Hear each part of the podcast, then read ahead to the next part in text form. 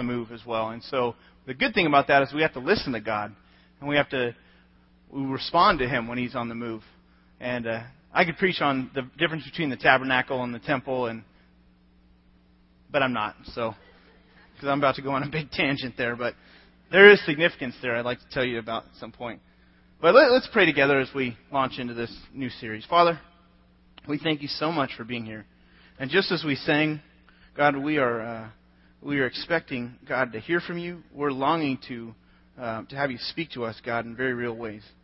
Lord, we, we as we sang, we also welcome you, God, here, and we um, we do want to meet with you, Father.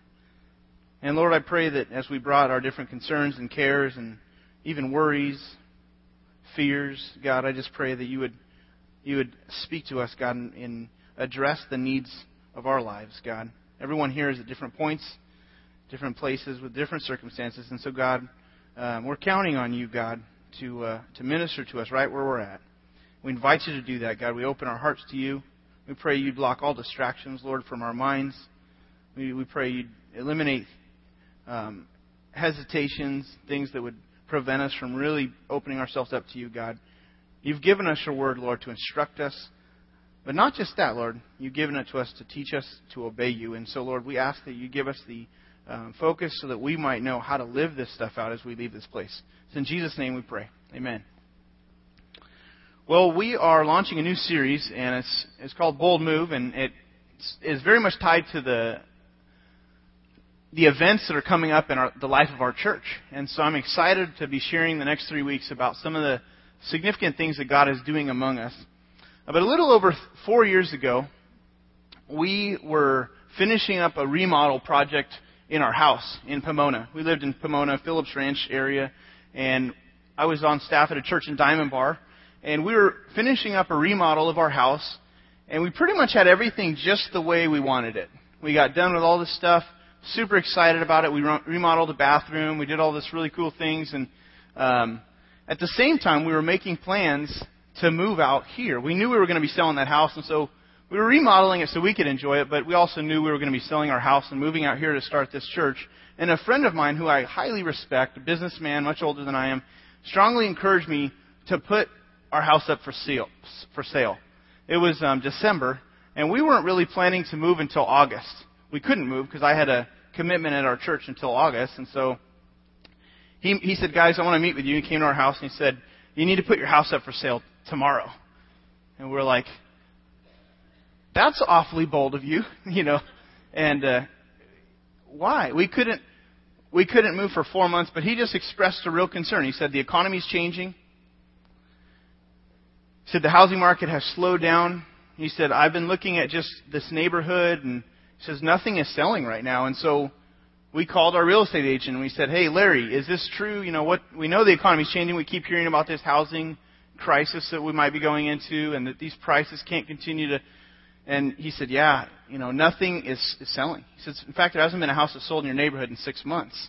And so we decided to take their advice, put the house up for sale then. And so, and we thought, you know, we're going to be, it could take us all year to sell this house. And we didn't want to be stuck with this house back in in Pomona while we moved here and having to manage living here and managing something over there, and we weren't really sure how that would work, and so we took the advice, put it up for sale. Our agent, he set the house at this ridiculously high price. And we thought there's no way possible that, that this house, three bedroom house, could sell for that amount. And but we said, all right, you're the agent, put it up for sale. And within eight days, our house sold. And um, we were shocked. It sold at asking price. We didn't have to negotiate.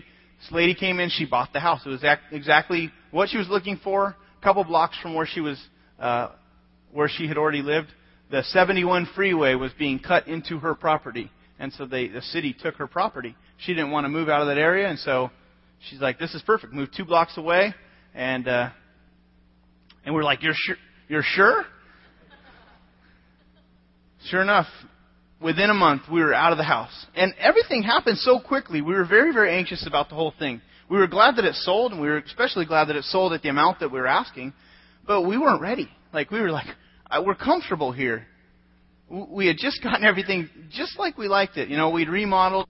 We even got a hot tub that was broken in the backyard working, and we were just cranking that hot tub up, roasting in the cold weather, and just, you know, that's a great experience. And it was just, we weren't ready. We were comfortable. We knew that we knew everything. We liked everything. Now things were changing. But looking back at that experience, that was probably one of the most significant seasons of growth for us. There were some things that in that period of time that God showed us as far as how He can provide. And that's what this series is about. The idea is this, and you'll see it in your listening guide and up on the screen, is that the, some of the most rewarding times in life are tied to bold moves. To, to, to these adventures that sometimes we step out and we do these things that are that are that seem ridiculous, that may, may not make a lot of sense, maybe we can't really see how it's all going to come together. We take these bold moves, and God grows us. Um, God provided. It was interesting. We had the question mark was, well, it's January. We, we're out of our house. Where do we go? Um, we really weren't sure. Can you find a, a place that will rent for six months? And so we started looking. A couple from our church said, "Here, just come live with us. Our, our boys are in college. You can have this half of our house. We'll have this half. Just come live with us. You don't have to pay rent. Just save your money." We're just like, you know. But there was these, there's these things that God did in that season for us as a family, allowing us to to to really uh, be taking care of an environment where this couple really served us in ways that we're just grateful for. Because um, it wasn't our house. They really didn't let us, they didn't want us to really do anything. I was like, well, can we kind of share that? Nope. We come home, they cook food, do all these different things. God was just providing. And really, I see what it is now is He was preparing us for, He was refreshing us for a period of time that was going to be pretty difficult when we be stepping out starting something brand new, really stepping out in faith, moving out here and, and beginning a church. And, but what, it, what is a bold move? You see it in your outline. A bold move is this. It's a courageous, high risk, it's, I'm sorry, it's a courageous, high risk plan that God might use in a major way. Keyword there is might. Most bold moves that we take in life, most faith steps, you just don't know what it's exactly going to look like. God directs you through His Word, and you step out, and you're like, He, you know, he says he's going to come through, but I'm not. This word might is key because you're not exactly sure what it's going to look like. You don't know how he's going to keep his promise. You trust that I trust that God will keep his promises. But there's lots of questions in my mind when we step out in faith. And all bold moves are connected to faith. For those of us who've decided to follow Christ, the Christian life is one that requires faith. That, that is not an option for us. We are to be people of faith. For those of you who are Christians, that is what God is calling you to, to live a life of faith, whatever your circumstances are. And faith, walking by faith is very much like you're walking into this deep, dark forest with things that you can't see, but you hear, you're just, you're not exactly sure what you're heading into. And when we're walking into the forest, we're walking by faith, you're often tempted to quit. You're often tempted to, to uh, just bail, turn, run, go back to what was safe in that season of time when we moved, um, and at different points as we've walked by faith after planting this church, man, the thought of, oh, life was so much different, so much more predictable and comfortable back where we were. But God's done some things as we've stepped out in faith. But this morning, we're going to look in the book of Hebrews. book of Hebrews is a New Testament book, kind of near the end of the New Testament. And so if you, we're going to have the verses up on the screen, or if you follow along in your Bible, if you brought one. But this, this book is kind of like a pep talk from a coach at halftime. And so if you're, if you're a sports person and you're a coach, or you have that mindset, it's very much like a pep talk. The, the, this book was written to Jewish Christians who were living around Jerusalem. And because of some hard things they were facing, they were tempted to go back to life as they knew it. They were Jews who became Christians. So they had these Jewish Old Covenant, Old Testament traditions and ways of doing life, and then Christ comes with something new, the new covenant, and life was altered for them, but because of some of the hardships they faced, because of some of the persecution, it was just many of them were wrestling with should I go back to my old ways of living? And so the book of Hebrews really addresses it's a connection from the Old Testament to Christ. It connects the dots from, from the Old Testament ways, the way of doing life, the people of the Old Testament, to the fulfillment in Jesus Christ. And the main message was to motivate them not to quit. Do not give up. Don't stop. Don't try to step back into the comfortable spot that you know. keep pressing forward, keep trusting. So let's look at Hebrews 11, and I really want to see how faith is defined in this portion of this chapter. Look, look at the beginning. It says, Now faith is being sure of what we hope for and certain of what we do not see. Sure of what we hope for and certain of what we do not see. It's, it really has the idea of a foundation. Faith is being sure of what we hope. The wording there has to do with faith is the foundation that stands under everything. He's saying that this is to support things. Faith is to be standing under our efforts. Certain of what we do not see. He, he really he points us in two different directions. The writer is saying that faith is expressed here towards the future and towards things that we do not see. That's, that's what faith is. So in both cases, faith, this is in your outline, faith is believing when I don't see it. It's still believing, trusting when I don't see it. When we're presented with the idea of God and how He created everything that exists out of nothing, we're, we're, we're told that he, he spoke some things into existence. When we make things, it's very, very different. We make things out of ingredients, we make things out of materials, and then we build. God spoke things out of nothing. Things came to be, right? There's this belief that requires faith, certainty of the unseen, believing that God can do something, that He did something, created something out of nothing. But moving forward in life really requires that kind of attitude. Believing in things, trusting even when we can't quite see how this is all going to come together. We're moving forward into the future. We actually tend to think very different. We've all heard this phrase, and you've probably complete the statement. I'll believe it when I I'll believe it when I see it, right?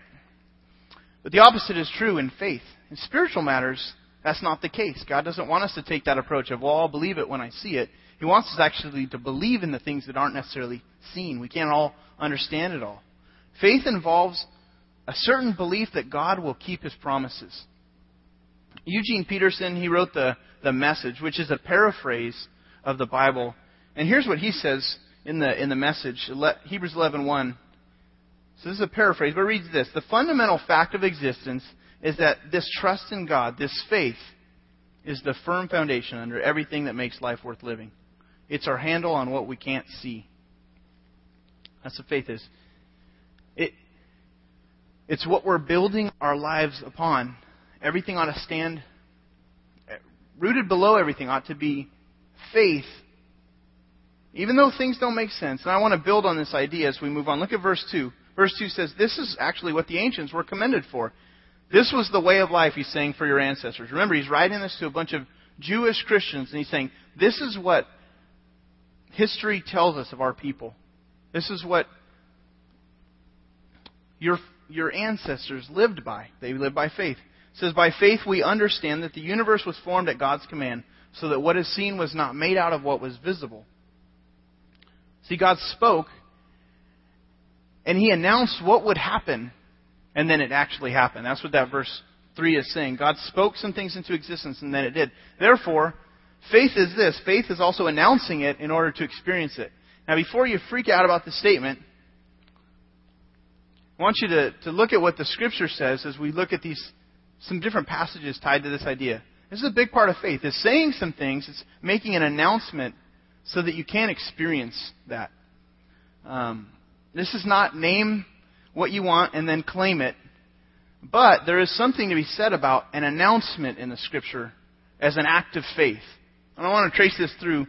Look at just a little more about God's creation. Psalm 33:9 says this, when God spoke, things happened. For he spoke, and it came to be. He commanded, and it stood firm. There was an announcement, and then there was a response. They experienced the, the, uh, the result of the announcement. Now that's God, but there, there's a connection between words and faith. The announcement preceded the experience, too. God spoke and then it happened. You might be thinking, well, that's God and He can do anything. So if God speaks, then of course He makes an announcement. We're going to experience it. We're different. We're not God. But look at this. Look at Hebrews 11:22. This whole chapter, Hebrews 11, it gives examples of people who lived by faith. One of those was a guy named Joseph. It says in 11:22, a guy who who had this life of unfortunate, sad, sad events. Just lots of down, down days. It says, By faith, Joseph, when his end was near, so he was about to die, he spoke. He made an announcement about the exodus of the Israelites from Egypt, and he gave instructions about his bones. This was basically 400 years before the fulfillment of these events. Joseph says, Hey, when we return, when we're, when we're delivered from the land of Egypt, because I know that's going to happen, take my bones and bury them in God's promised land. Because he's going to keep his promise that he'd given to, you know, he's, he's going to keep the promise that he'd given to Abraham. And he was, this was a faith announcement, believing this is, this is what, this is what is going to happen. He trusted that God would keep his promise. Even our own salvation experience, if you think about it, it's, it's based on an announcement. It's based on proclaiming something. Our own faith experience, there's a connection between what we say and our faith, what we experience. Look at Romans 10, 9 and 10. Paul writes this. He says, that if you confess with your mouth Jesus is Lord, that's an announcement. If you make that confession, that announcement, and believe in your heart that God raised him from the dead, you will be saved. And then the next verse, verse 10 For it is with your heart that you believe and you're justified, and it is with your mouth that you confess and you're saved. It's interesting, the connection between what we say and what we experience. Maybe you've been coming around for a while and your heart has been opening up to the Lord. You've you started to kind of believe in Christ, or you're beginning to open up the possibility that, that God is real. He sent His Son. His Son offered His, His, His life freely for you. He wants you to trust your life to Him. Maybe you're opening up to that and you're ready to turn your life to Him. And inside you're beginning to believe it, but you're not yet ready to make that public. You're not ready to say, yeah, Christ is Lord of my life. I'm not ready to make that announcement. There's a key when we make that announcement. We, the public proclamation of our, of our, of our beliefs is very important. What we, what we say is very, very important. When God prompted us to, to move our family to Riverside, it really um, was a scary thing for me to announce what we were planning to do. It was actually, I was up here at a park at Orange Terrace. Some of you have heard this story. I was up here um, cooking underneath a picnic shelter in the middle of August. Um, probably two years almost before we moved out here.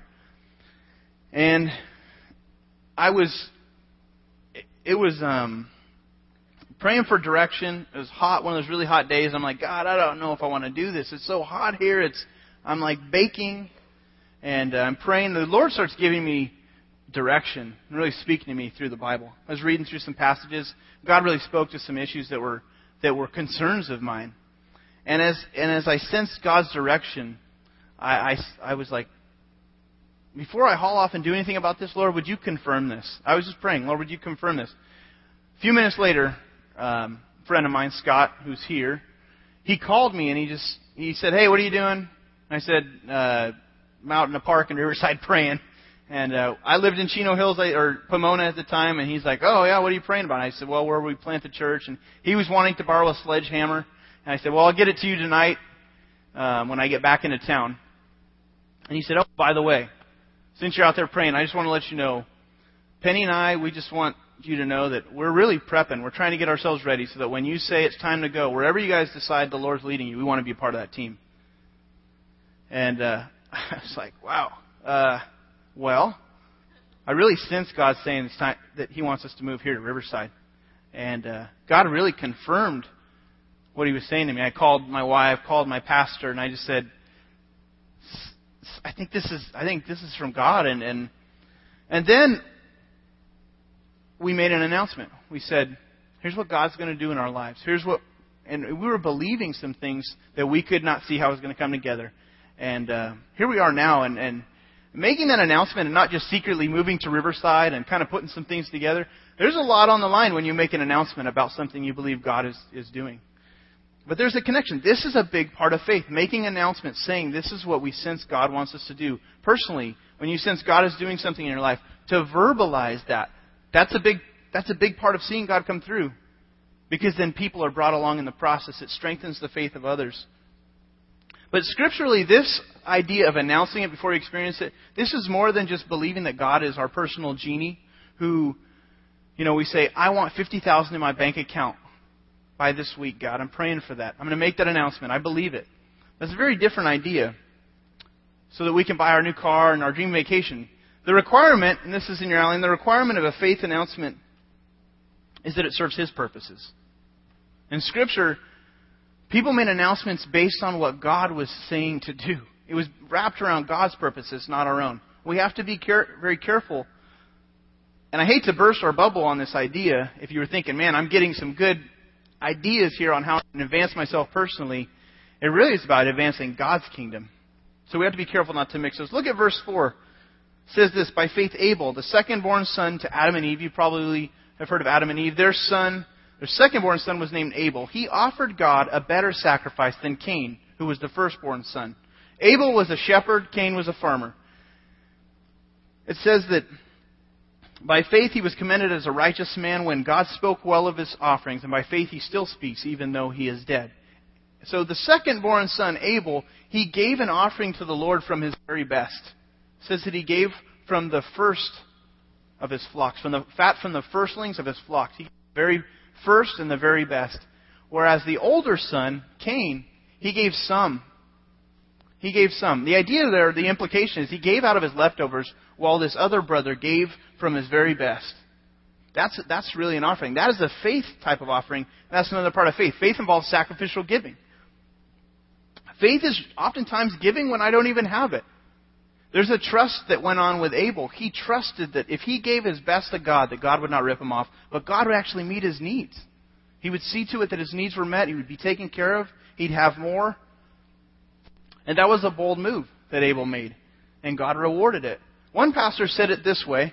He says, the number one way that God tests our faith is finances. And I think that's true. The number one way that God tests it is the way we handle our resources. I believe for most of us, at least for me, I've experienced that. Look at your, think about your current giving to the Lord ask yourself, are my giving habits, are my giving patterns of faith? The faith offering in this passage was, was Abel. He gave sacrificially. I had a conversation with a family who's coming to our church. It's really exciting when, when people who've come to faith in Christ through our church come and share what God is doing in their lives.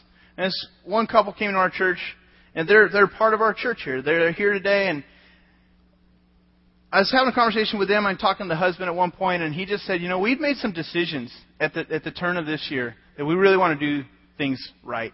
We want to. We don't want to." We don't want to be sloppy in certain areas, and there was some area in the area of giving. He said we we just needed to make some changes. He said we decided we were going to give a real, t- we were going to give a tithe, and we were going to try to, this whole first fruits idea, we were going to trust God and see what He did. Look at Proverbs 3, 9, and 10. What He's doing is this Honor the Lord with your wealth, with the first fruits of all your crops. Then your barns will be filled to overflowing, and your vats will brim over with new wine. I responded to him and I said, You know, I'm looking forward to hearing how God provides. I'm looking forward to hearing what God does in your life as you step out in faith. And he said, You know what?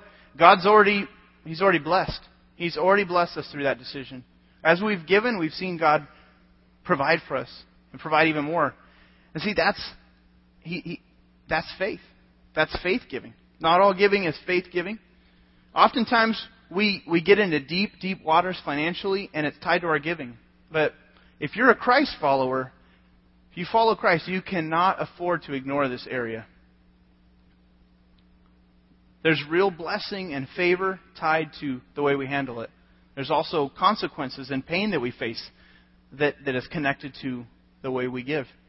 For most of us, this is going to be a growing edge. For me, it's my growing edge in life. Releasing the resources God has provided has been the, one of the biggest struggles. And as a pastor, it hasn't gotten any easier. It's, it's, it's, it's so difficult to trust the Lord with our finances. And God doesn't want us to give out of fear. He doesn't want us to give out of coercion or guilt. He actually wants us to give joyfully. Scripture. That's a hard thing to do. But he wants us to give joyfully in response to his goodness. Look at the next verse, another idea. By faith, another guy, Enoch, this is on the back, Enoch was taken from this life so that he did not experience death. He could not be found. He was just taken. The idea is he was taken out. He couldn't be found because God had taken him away. For before he was taken, he was commended as one who pleased God. We read about Enoch in Genesis chapter 5, verses 18 through 24. And I don't think it's up on the screen, but I'll just quickly tell you what it says. In verse 21, it says, just a little history of his family. When Enoch had lived 65 years, he became the father of Methuselah. And, be, and after he became the father of Methuselah, Enoch walked with God. He walked with God. 300 years and had other sons and daughters, although Enoch lived 365 years. Verse 24 says, Enoch walked with God, and then he was no more, because God took him away. And that's, Hebrews is recounting the story of Enoch, the man who walked with God, and all of a sudden God took him out. He did not ever experience death. God just took him straight to be with him. It's an interesting story, and the key there is he walked with God. The Hebrew word there for walking doesn't have to do with like he was God's jogging partner, and they would go on long walks in the morning and talk about what are you planning to do this week, God, and what about you, Enoch? The idea is the Hebrew word walk has to do with the way of life, the way one walks in life, the pattern of living, the choices, the way we go about doing life. Enoch was the guy who was fully surrendered in the way he did his life, and it pleased the Lord. Look at where it goes. It says he was commended as one who pleased God. Hebrews 11:5 says, and then verse 6, a key verse, without faith it is impossible to please God. He's tying that to Enoch. Without that kind of faith, it's impossible to please God. Because anyone who comes to him must believe that he exists and that he rewards those who earnestly seek him. Walking in the fear of the Lord is what this man Enoch did. It means to believe not only that God exists, but also that he rewards those who seek him and pursue him. He responds to our lives with blessing and favor as we walk in line with his ways. That's what pleases God. That's what the scripture's saying. So faith is this. Faith is staying within the boundaries that God sets. That's what we get from the life of Enoch. It's staying within the boundaries. He sets some guardrails around our lives and says, do not blow past these boundaries. If you do, there's consequences. If you stay within the boundaries of doing life God's way, there's real blessing. There's favor that God pours into our lives. Even if everyone else is moving in a different direction, pleasing themselves, to walk with God in a way that's pleasing to Him is so important. That's the faith life. Look at verse, the next two verses. Another guy. By faith it says Noah, verses 7 and 8. Noah, when warned about things not yet seen, in holy fear built an ark, a big ship to save his family. By his faith he condemned the world and became heirs of the righteousness that comes by faith. Noah was the guy, and God said, It's going to rain. Noah didn't know what rain was because it had never rained before. It had never rained, and so the thought of this is going to happen, you need to build an ark. What's an ark? A boat. Okay, what's a boat? It's something that floats so that when it rains and there's water, you can. Well, you probably maybe he knew that, but you know this is this is inland, and so this wasn't right along you know where there was water already. This was you know a few hundred miles from water, and so this was a whole new concept of trusting God for Noah. And it says he he obeyed God. And, be, and by doing that, his faith condemned the world. Because other people were ignoring what God was saying in their lives. They were blowing past boundaries. he became heir of the righteousness that comes by faith. Another guy, Abraham, another faith story. Abraham, verse 8, when he when called to go to a place he would later receive as inheritance, he obeyed and went, even though he did not know where he was going. God made this man Abraham a promise about a land and being the father of a, of a great nation that would bless the whole earth. The problem was, Abraham was an old man. He's in his 90s. His wife was barren. She couldn't have any kids. How were they going to make a great nation if they couldn't have any children? And what land are you talking about? God just said, Go to the land. Where is it? I'll show you where it is. Just start going. Imagine giving that assignment, you know. Just pack up your stuff and start going. That's, that's faith. So faith is this. Faith is obeying when I don't understand it. That's what you see in Noah, because you're talking about things in Noah's life that he had no concept for. In Abraham, he was given very little information.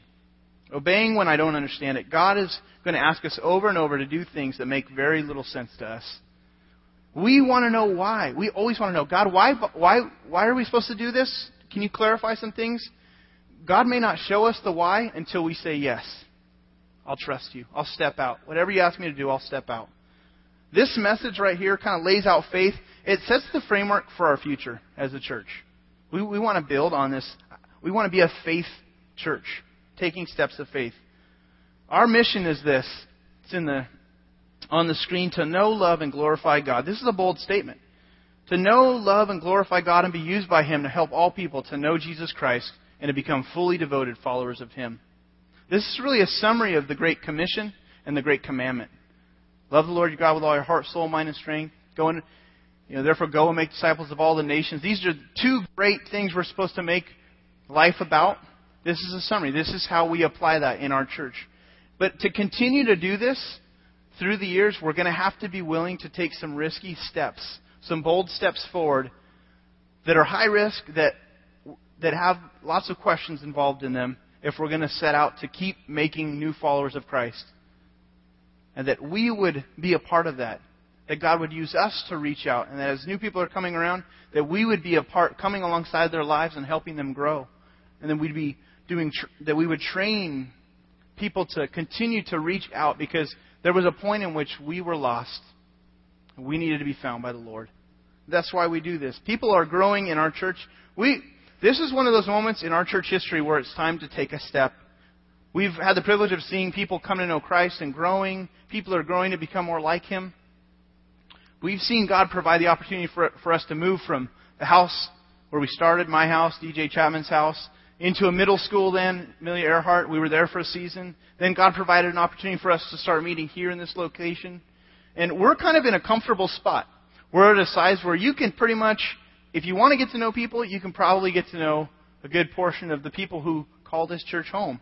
And so it's comfortable. It's kind of like when I was back in my home. It was all done up the way I like it. It's predictable. But that is not a mark of faith. 2 Corinthians 5 7. It reminds us we live by faith, not by sight. God is clear, though, that He wants us to keep reaching out.